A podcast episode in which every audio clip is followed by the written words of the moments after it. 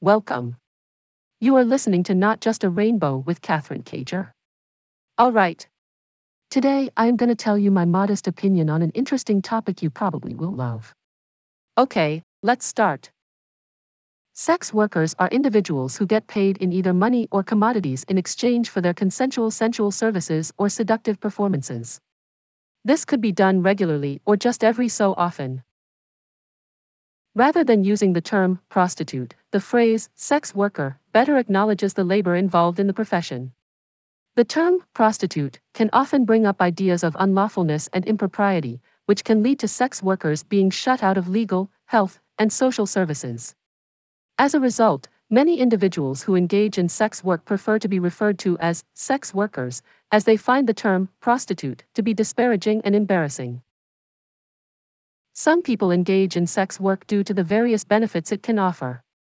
For those struggling financially and unable to find other sources of income, sex work can provide a steady source of income. Others may pursue sex work due to the flexible working conditions and better pay it can offer compared to other jobs. Additionally, sex work can also be a way of exploring and expressing one's sexuality. What is the point of making sex work a crime? It only serves to put the health and safety of sex workers at risk by pushing the practice into the shadows. It is wrong to punish those who offer or purchase sexual services, as well as those who manage the business of sex work.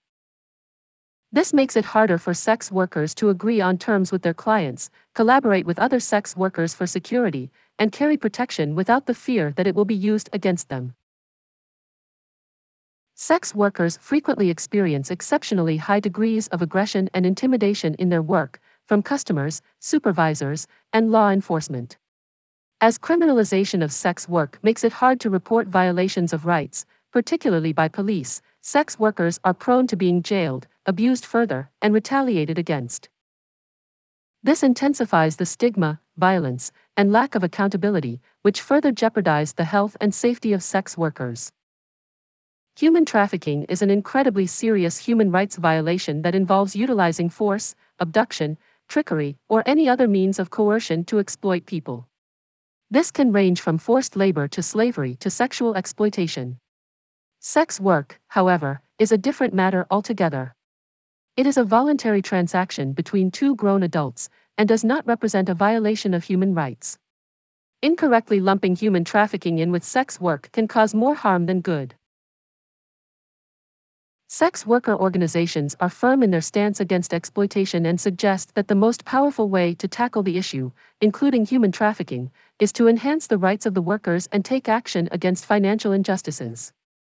The lack of job security, severe migration guidelines, and gender bias all contribute to making people more prone to exploitation. The question of whether sex work is automatically damaging or not is complex.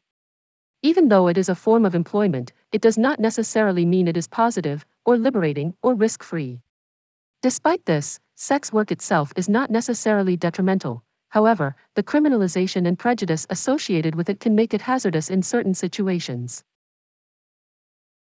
No matter what their opinion is on their employment, sex workers should have access to safety and human rights in the workplace, just like any other worker.